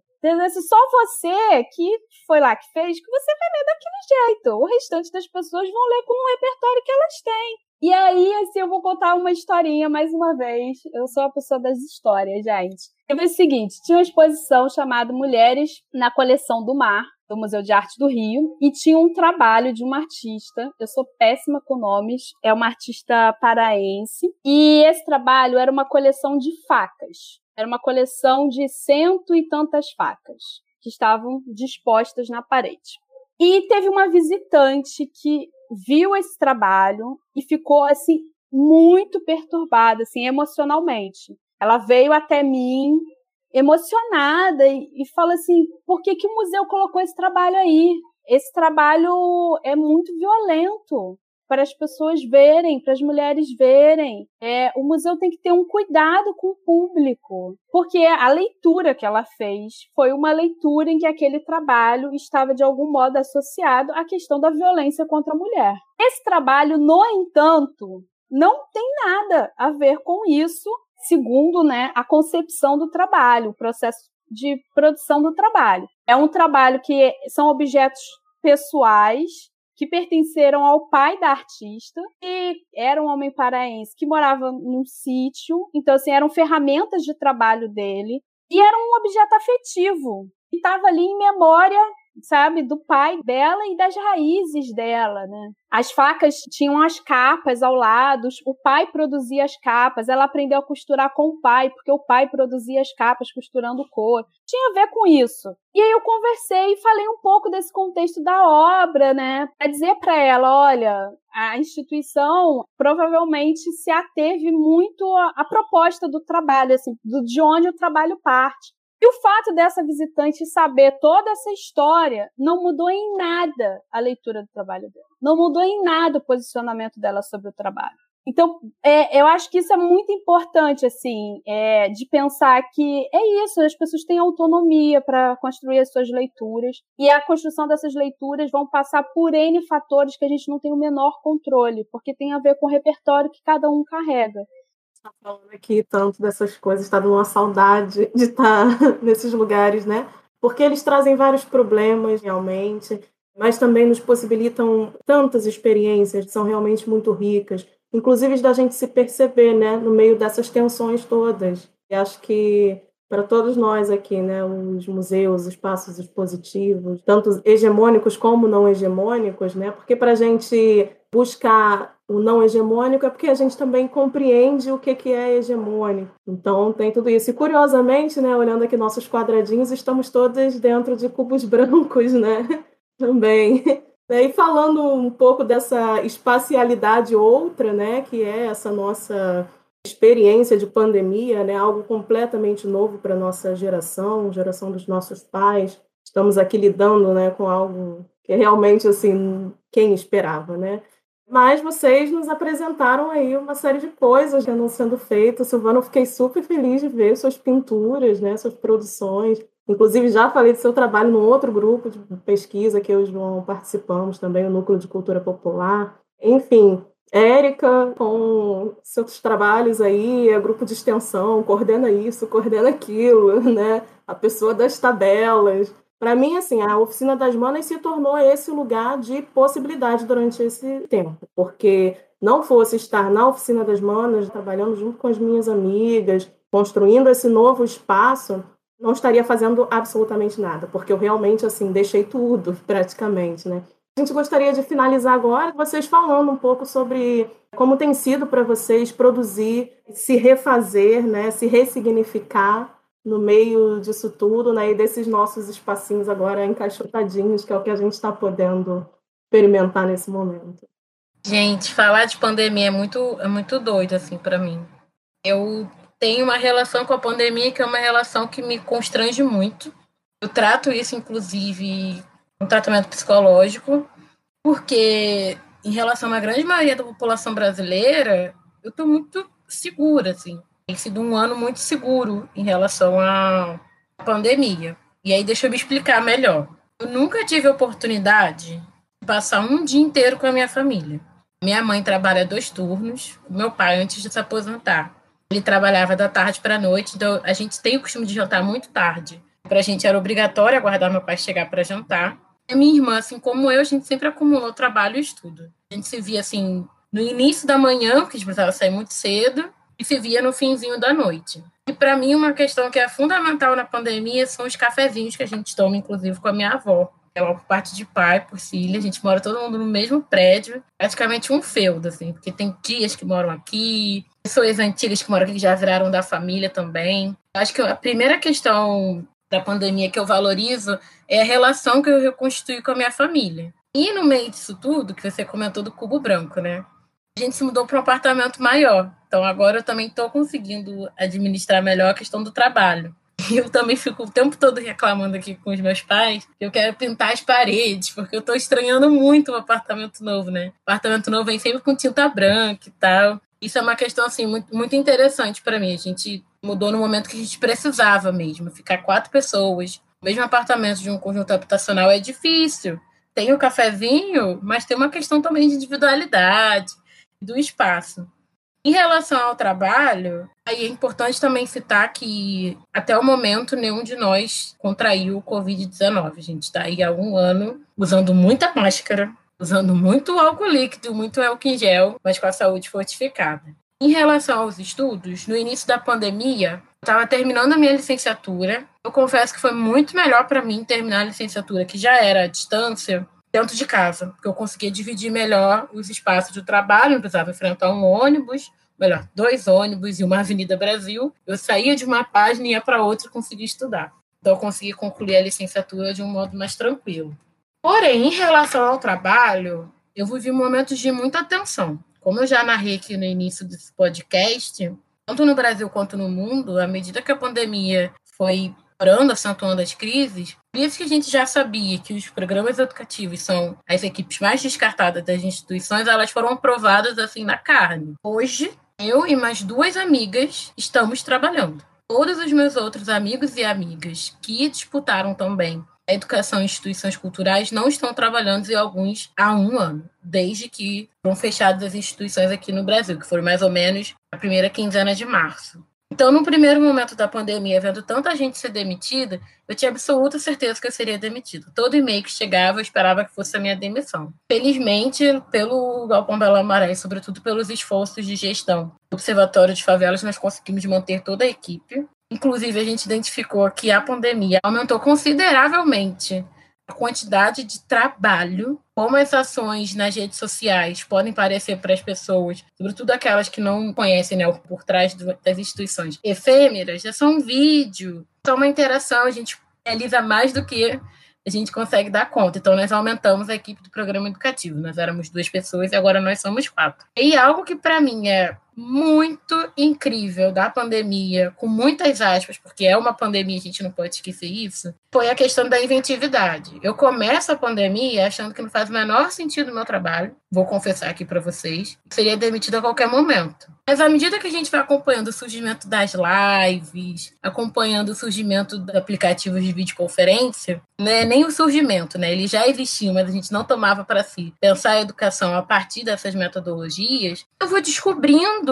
eu consigo pensar atividades de educação online, que é quando você pensa aquela plataforma que você quer utilizar, por exemplo, o Facebook, quais são as ferramentas que o Facebook tem, como usá-las para um processo educativo. Então, eu acredito que a minha criatividade durante esse período ela foi muito aprimorada, assim. Consigo pensar ações de interação pelo Instagram em 10 minutos. Me dá uma ideia aí, eu rabisco daqui, rabisco dali, e aí lembro do que eu fiz com uma pessoa, lembro do que eu fiz com outra pessoa, e a gente já cria um outro processo. Por outro lado, tem questões, assim, sobretudo nesse meu trabalho institucional, que são fundamentais também e negativas. A questão técnica, não temos internet de qualidade. Estando no Campo Grande, estando na maré, a internet cai, a internet não volta, na hora da live que acaba tudo. Problemas com luz é recorrente, do nada falta luz. Choveu, cai a internet ou cai a luz. Ventou, cai a internet, cai a luz. Tá um dia lindo, ensolarado, a internet cai ou a luz cai. E também as questões dos dispositivos, né? Meu notebook, ele foi comprado coletivamente por mim e pela minha família quando eu entrei na faculdade. Então ele já tem aí quase oito anos. E o meu celular, ele foi comprado há três anos atrás porque o anterior tinha estragado. Eu não tenho poder aquisitivo para adquirir dispositivos novos. Muitas vezes, os projetos que a gente está inseridos não têm poder aquisitivo para comprar material, comprar dispositivo. Um poder, tem um poder aquisitivo de execução, quando tem poder aquisitivo. Mas para compra e estruturação das instituições, não. Então, isso é uma questão que esbarra muito, sim. Você vai ter sempre um, uma questão da qualidade técnica sendo testada, de atividade para atividade, de acordo com qual dispositivo você estava usando. E agora, pensando especificamente a questão dos públicos, uma coisa que me deixa muito incomodada, remexida, querendo entender mais essa questão dos dados, né? O público, pela primeira vez na história, ele se tornou homogêneo. A gente tem aí os números frios, tantas pessoas que curtiram, tantas pessoas que comentaram, tantas pessoas que compartilharam, e os números de engajamento, que também são quem visualizou, quem não visualizou e tudo mais. Essa é uma atividade que foi pensada, endereçada para crianças e tem 300 visualizações foram de crianças, foram de responsáveis. Os responsáveis assistiram com suas crianças. Ou então a pessoa que viu, lembrou de alguém que a mãe solo enviou para ela para ela ter uma atividade com a criança. Esse não saber, esse estado assim indeterminado, isso, isso me, me provoca assim bastante. Porque antes a gente conseguia ter uma relação com o público, era muito mais numa relação de um para um. Agora, com os usos das redes sociais e dos websites, você ter Notadamente, o público entendido como número, isso me incomoda bastante. Já é uma discussão que a gente tem dentro das instituições culturais. O de público é, foi atendido naquele ano, naquela exposição e tudo mais, mas agora isso se torna ainda mais escancarado, e isso me incomoda bastante. Tenho ficado assim muito interessado em entender essa dinâmica dos dados, como que isso se dá aí né, nas redes sociais e na internet. Cara, só comentando parte disso que a Erika falou, ainda tem o, o, elemento que a gente, ao mesmo tempo, a gente não tem o, o controle, né? A gente é que nem peça de xadrez, assim. A gente tem uma limitação de, do que, que a gente pode fazer dentro do tabuleiro, mas quem fez as regras do jogo está fora do tabuleiro. É algoritmo, é como a plataforma trabalha para a distribuição do conteúdo, do engajamento, e aí, de repente, todo mundo, de algum modo, também se vê nessa de ter que entender, ter todo mundo virar assim é, de repente, analista de redes sociais, fazer um cursinho VaptVupt e virar meio blogueirinho, assim, porque as regras do jogo meio que impõem uma certa produtividade para que aquele conteúdo seja distribuído. Enfim, é muito doido, assim. E aí isso impactou muito, assim, como artista, como curadora, nossa, que eu sou péssima no Instagram e o mundo das artes está correndo no Instagram, assim, nesse período da pandemia. É, e é muito complexo isso, né? Que ser mais um dado, assim, dentro desse escopo técnico aí pra gente que a gente ainda tá aprendendo como lidar, assim, o que fazer. Que aí também satura, ainda tem a nossa saúde mental no meio disso, né? Tem a nossa saúde mental no meio disso. É, pra mim, cara, a primeiro assim, a, a, pandemia foi muito doido, porque na semana em que aconteceu o lockdown, o lockdown aconteceu no dia 14 de março, né? Foi num sábado. A exposição que eu ia trabalhar abriu na terça-feira. Era uma exposição da Bjork no CCBB. A exposição abriu. Quando foi na quarta-feira, já tinha visitante falando assim para mim, né? Porque a exposição ela era toda digital, ela era de realidade virtual. Tinha uma parte com os tablets, assim. E aí o visitante falou assim: Nossa, muito legal essa exposição, mas pena que isso vai fechar já já, né? Aí eu, Vai fechar? Como assim vai fechar? Ele, não, porque isso aqui é propagador de vírus, né? Aí ele começou a apontar, assim, pra tudo que ele via e falar, vírus, vírus, vírus, vírus. Eu falei assim, gente, esse homem tá doido, o que que é isso?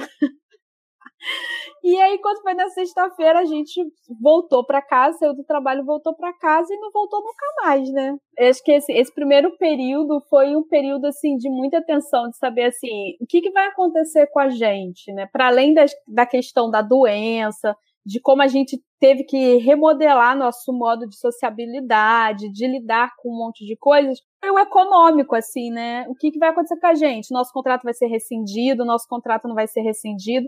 Se for rescindido, a gente era contratado como MEI, então vamos ficar na merda, não tem direito a pedir seguro-desemprego, o que, que vai ser? Mas de algum modo, assim, passado esse momento assim de maior desespero, né, de maior ansiedade, enfim, insegurança, eu percebi que de repente eu me vi como eu não me via há séculos, com um bocado de tempo livre para fazer alguma coisa. Não que a minha cabeça estivesse ótima para fazer alguma coisa, mas era um fato que de repente eu tinha um tempo que até então eu não tinha. E aí, assim, quem trabalha, já trabalhou como educador, né, educadora de museu, de centro cultural, sabe que a rotina é uma rotina assim que acaba com a sua vida social, porque você trabalha final de semana, você trabalha feriado, você trabalha com uma escala, algumas instituições têm escalas melhores, outras têm escalas piores. Você às vezes não folga junto, você tem uma folga aqui, a outra lá na outra ponta, e isso inviabiliza uma série de coisas, né? Então, assim, de algum modo, apesar do cenário todo muito horroroso da crise sanitária, esse cenário pandêmico me possibilitou algumas coisas que até então estavam um pouco inviáveis. Uma delas foi a produção artística. Eu faço artes, né, é bacharelado e licenciatura na UERJ desde 2016. E desde 2016 eu não tinha tido possibilidade de poder explorar uma produção artística, de poder trabalhar numa pesquisa artística. Porque era isso, o tempo livre que eu tinha, eu estava à noite, trabalhava durante o dia, o pouco tempo livre que eu tinha numa folga ou outra entrecortada era para dar conta da casa, lavar roupa, arrumar a casa e, e, tentar descansar se desse, né? Eu acho assim que a pandemia tornou também assim muito notório o quanto que se nós vivêssemos uma sociedade mais equilibrada, né, que a gente não precisasse se matar de trabalhar, viver para só se matar de trabalhar, o quanto as potências poderiam ser uma efervescência de potências, né, de, de criação, de produção em vários campos. Então, assim, a, a pandemia me possibilitou a criação da revista Corre, que era um projeto que eu vinha ruminando há um tempo, partindo de uma inquietação, e eu consegui trazer pessoas comigo, enfim, para a gente pensar a revista e a revista acontecer, sair, existir. É, a gente também fez ela com muito carinho, assim, muito tentando ter muito respeito também com os desafios da pandemia para a vida de cada uma de nós. Pergunta para a gente qual é a periodicidade da revista? Não tem. A periodicidade é aquela que dá para a gente fazer nessa pandemia. A gente está terminando agora a segunda edição, mas possibilitou também, que para mim foi o outro ganho, que é iniciar uma produção artística. Né? Começar, enfim, colocar projetos, obras, enfim, no papel. E para essa produção artística também teve uma coisa muito fundamental que eu acho que é ótimo, assim, que precisa ser dito que foi é, a participação num grupo oficioso de pesquisa e de extensão da universidade. Eu digo oficioso porque quando começou a pandemia, alguns grupos de extensão que funcionam na UERJ se reuniram é, não como uma atividade acadêmica, mas como um, uma, um, lugar de seguro, de suporte, de apoio, de troca. Isso foi fundamental. Assim, isso me possibilitou participar. Porque, como aluna da noite, normalmente os grupos de pesquisa e extensão, as reuniões não são à noite. Vocês trabalhando não contempla a carga horária, então você fica de fora dessas outras duas bases da universidade, que é a pesquisa e extensão. Né? Normalmente o aluno do noturno tem muita dificuldade para participar dessas atividades. Então isso também foi um elemento que, que foi possível assim com a pandemia e que se articulou com com essas novas coisas que surgiram aí. E é claro, e a partir daí a gente vai seguindo o bonde, né? A gente começa a produzir, aí pensa exposição, aí participa de mentoria, vai, né, tentando se inscrever, vai virando meio blogueirinha também ali, vai pensando numa proposta de curso, porque também ganhar dinheiro continua sendo assim, ó, latente.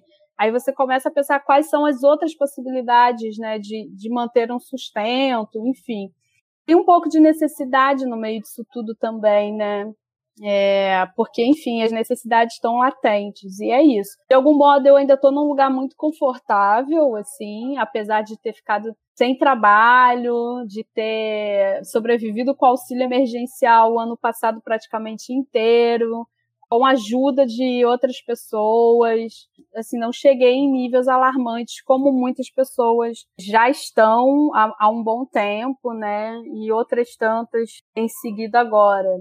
É, é triste, né? Meio desesperador. Mas estamos aqui. É, eu vi uma coisa que o Simas falou, né? O Luiz Antônio Simas, ele falou assim: esse governo de morte, né? Nesse contexto de morte, é, se manter vivo é a melhor transgressão que a gente pode fazer nesse momento. E a gente tentar se manter vivo, compromisso máximo que a gente tem nesse momento. Assim. Queria também tensionar aqui as questões da internet, né? Porque antes da pandemia, minha relação com a internet era uma relação muito de passatempo. E que eu imagino que, que fosse a, a grande maioria da relação da internet das pessoas.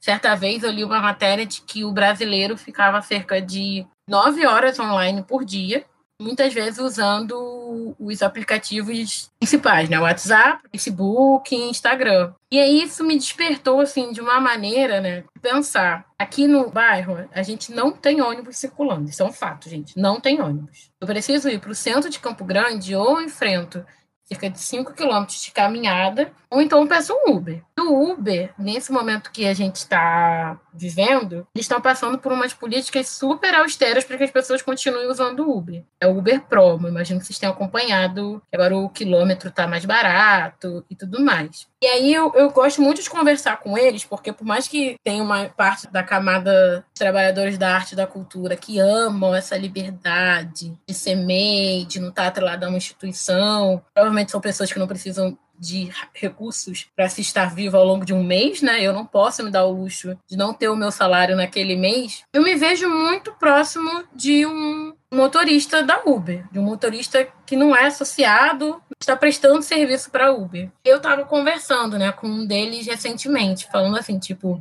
Nossa, eu nunca tinha levado a internet a sério antes da pandemia. E se não fosse pela internet, se não fosse essa maneira que encontraram de fazer acontecer o meu trabalho pela internet, eu provavelmente aí sim estaria demitida. Se não tivesse nenhum lugar para escapar às ações educativas e o pensamento educativo da instituição, provavelmente todas as instituições teriam os seus programas educativos cortados da sua ficha técnica. E pensar também esse contexto de crise dos fomentos emergenciais. A gente está vindo de um mês, março e abril, que pulsou muito na internet os projetos da Leo de Blanc. Pensar o quanto bilhões de reais, foi a primeira vez na história, que no Brasil a gente teve esses recursos circulando diretamente dos cofres públicos para os fazedores e fazedores da arte e da cultura.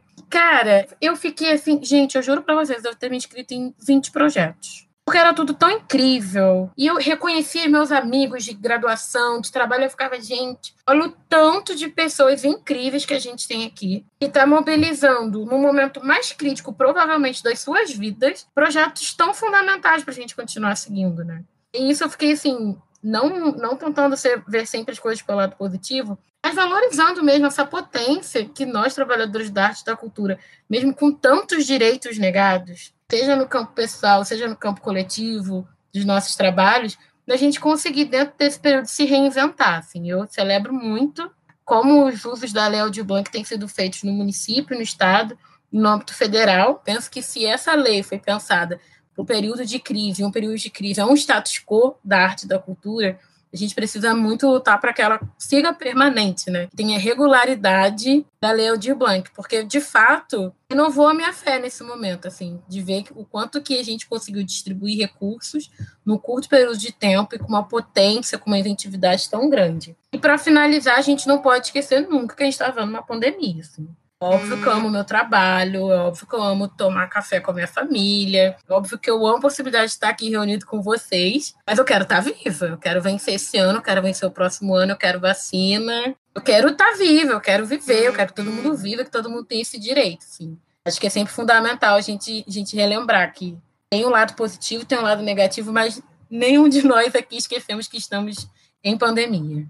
Eu estou adorando que várias coisas que vocês falaram tem tudo a ver com a gente. Todo um lido com o mundo virtual, todo um excesso de computador, um excesso de pressão, excesso de casa, excesso de confinamento. Essa coisa da Lei Aldir Blanc, agora, desde março, início de março, final de fevereiro, a gente, em parceria com a Gisele, é, tem lançado lá no canal uns vídeos é, do projeto que foi contemplado, da Gi. Então, assim, é uma coisa meio geral mesmo. Tá todo mundo sentindo é, bastante todos esses efeitos. Eu vou aproveitar e puxar um encerramento. Eu gostaria de saber dos projetos futuros de vocês e talvez alguma recomendação. Vocês já ao longo da conversa foram dando né, algumas referências interessantes que podem ser legais para a gente revisitar depois.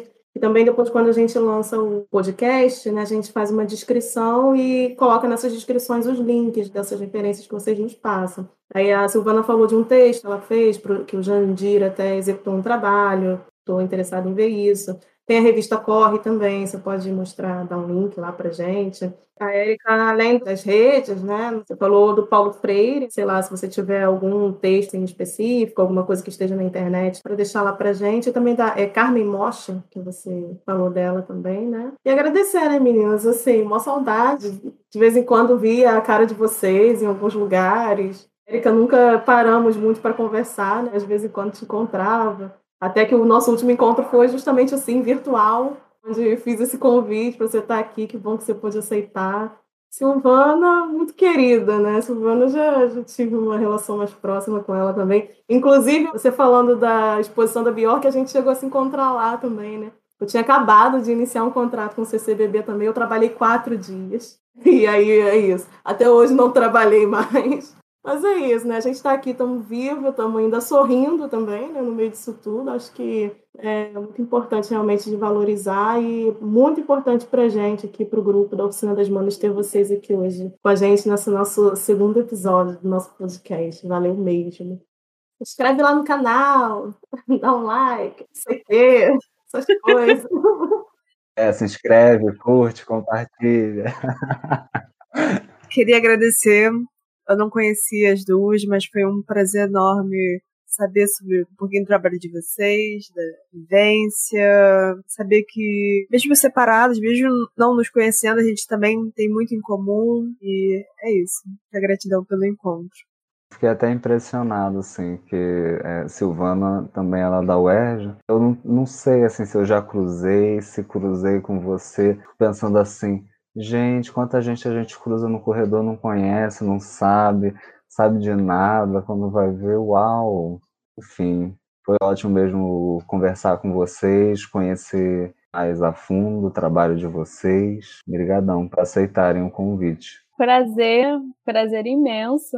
Inclusive, eu tô muito feliz, assim, né? É bom conversar. Eu sou uma pessoa que gosta muito de conversar, eu sinto muita falta de duas coisas que eu sinto super falta: circular pela cidade, bater perna. Eu sou uma pessoa que adora bater perna. E conversar e ter esses encontros, assim, né? Quando você bate perna também, você tem uns encontros aleatórios, né? E aí a gente conversa e tal, eu adoro. É, então, muito feliz de ter é, esse, esse encontro aqui, né? E poder trocar essas ideias. Eu acho assim, eu não sou uma pessoa muito mística, esotérica nem nada, mas eu acredito muito nesses cruzamentos, nesses encontros, viu, João? Eu já vi você, já conheço a sua cara, conheço a cara da Mari também. Não me pergunte se foi numa aula, se foi no corredor, mas enfim, é, essas coisas acontecem, né? E, e que bom que acontecem, assim, porque acho que esses encontros vão solidificando uma rede que muitas vezes a gente não vê, né? Porque, enfim, você não acessa todos os pontos da sua rede sempre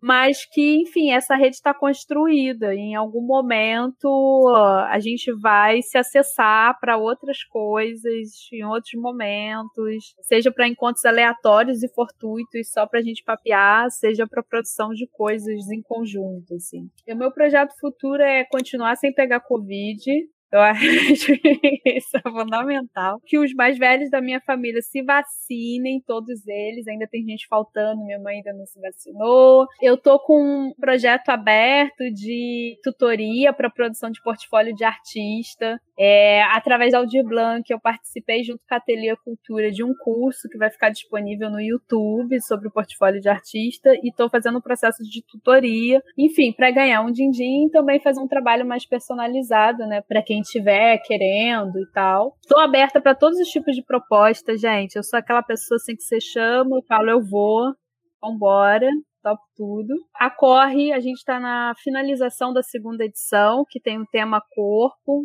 tá bem legal. Tá no processo de diagramação, então é provável que em junho a gente faça o lançamento da revista. E é um pouco isso, assim, né? Vai, a gente vai vivendo também cada dia um dia, né? Na pandemia, cada, cada dia um dia.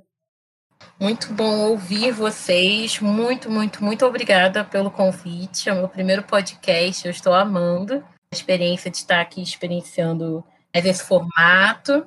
Muito obrigada, Mari, João, Gisele. Eu espero que muito em breve, fascinados, a gente se encontre numa mesa de bar, bar une, bar cria relações, a gente precisa. Que saudade, né? Uma mesinha na esquina da rua.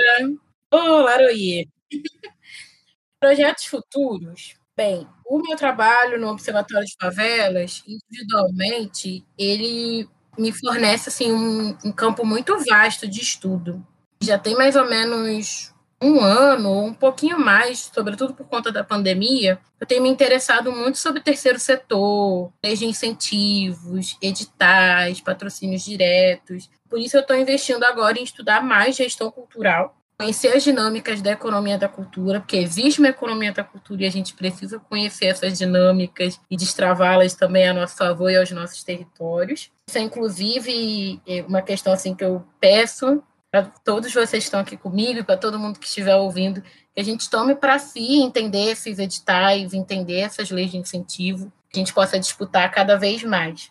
E com isso, eu vou ingressar agora numa pós-graduação de gestão cultural, é com a Associação Brasileira de Gestão Cultural. me imagino criando agora projetos que, que, sejam mais assim de descodificar esses, esses saberes, sabe? sempre me interessei muito pela descentralização dos saberes e fazeres, e eu penso que ali é uma chave para a gente estar cada vez mais construindo e potencializando nossos projetos. Nesse momento, eu sigo trabalhando pelo Galpão Bela Maré, Observatório de Favelas em parceria com a Automática Produtora. Sigam as nossas redes sociais, no Facebook, no Instagram, arroba Galpão Bela Maré, e no YouTube, Bela Maré Galpão. Mais que isso, eu também sigo pessoalmente disputando o campo da pesquisa, o campo da curadoria e tantas outras atuações. No caso você queira trocar uma ideia, você pode me chamar no Instagram, no arroba l.p.erica. Demora um pouquinho para responder, porque eu sou super desorganizada, mas eu respondo todo mundo.